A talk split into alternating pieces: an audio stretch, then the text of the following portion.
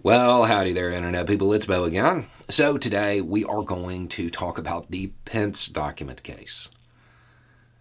Andre, you're telling me you've lost another set of documents?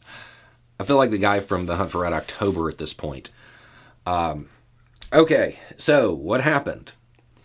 It appears that Pence's lawyer, probably doing like a proactive, preemptive check to make sure that Pence didn't have any documents, you know, attempting to preserve national security and, you know, protect the interest of their clients.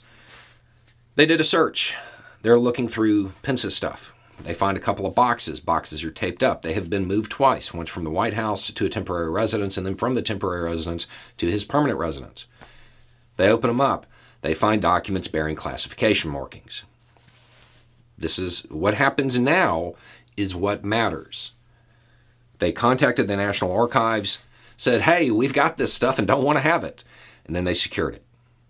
The Archives then contacted the National Security Division of the FBI. Documents are no longer loose. Okay, so Pence is a Republican. He obviously did something wrong. Nope, doesn't look like it. Doesn't look like it. What matters is what they do once they become aware of the documents. This is pretty comparable to the Biden case. Now, personally, I would prefer that if something like this happens, they just jump right to the end and contact the National Security Division of the FBI. But I don't think that's a rule. I think that's just, it just makes more sense to me. It doesn't look like Pence did anything wrong. It doesn't look like there was any real issue with how that was handled. So what happens next for him? Odds are his lawyers are going to conduct their own search and try to make sure that there's nothing else out there. And then probably there will be a checking your work search by the Department of Justice. They'll go in and look with the full cooperation of Pence. And this is where you can see the lines, the cooperation part of it. That's the difference between Biden and Pence and Trump, because you need to get ready for more false equivalencies. The media is going to try to say, look, they all have it. Trump did nothing wrong. Ending up with classified documents accidentally isn't actually the issue when it comes to criminal liability. It's a national security issue, and we'll get to that. But that's not a criminal aspect of it.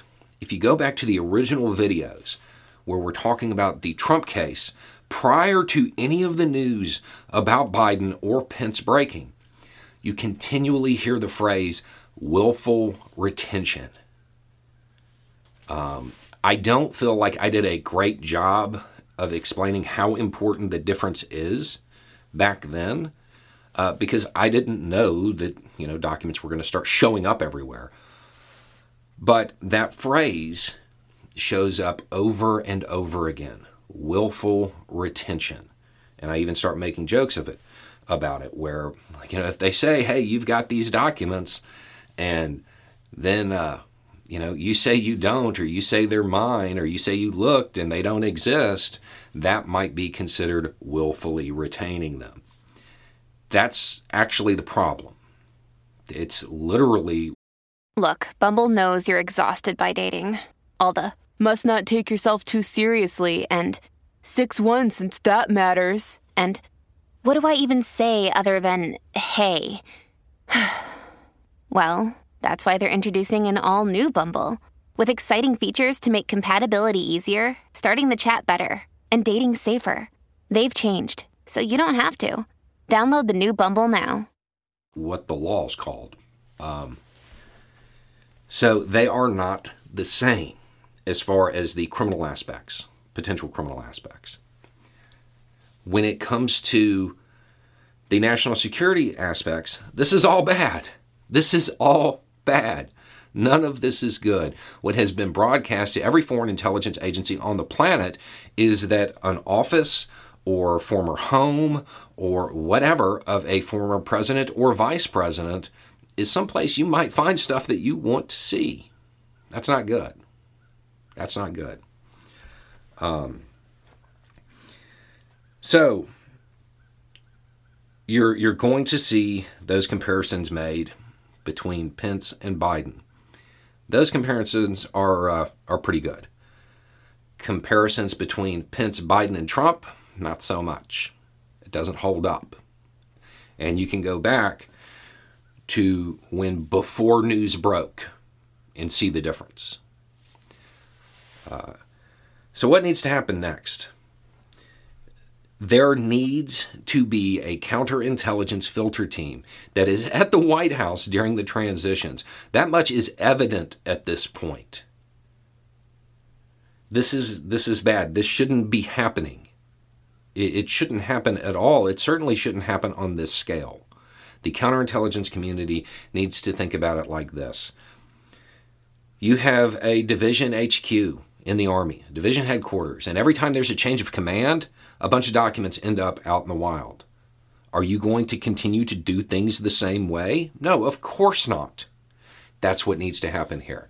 And for those who heard it, there's a podcast, Opening Arguments. I'll try to find a link and put it down below, where the experts on this, like the people who this is what they live, eat, and breathe, is national security law.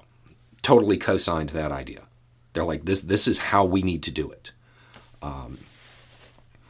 It would prevent issues like this from occurring. Now, there should be support for this on a bipartisan nature at this point, because we do know that a lot of politicians don't actually care about national security, but they do care about scandals.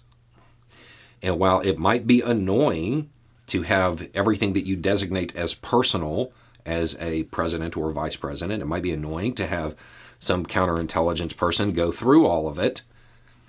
It would stop this in the future. It would stop your embarrassment, your potential embarrassment, your party's embarrassment. And, that's on top of, maybe saving lives. So this is going to continue. You're going to hear more about it. My guess is that every former president and vice president's legal team right now is going through all of their stuff. So you're probably going to hear about more showing up. The key element here, the key difference, and the part you have to remember is the level of cooperation and the speed at which the documents were returned and how they were returned. It's also really important to remember that in the Pence and Biden cases, it doesn't look like the government was actually aware these documents were missing. So there's there isn't a call from the government saying, hey, give us this stuff back. They just did it on their own.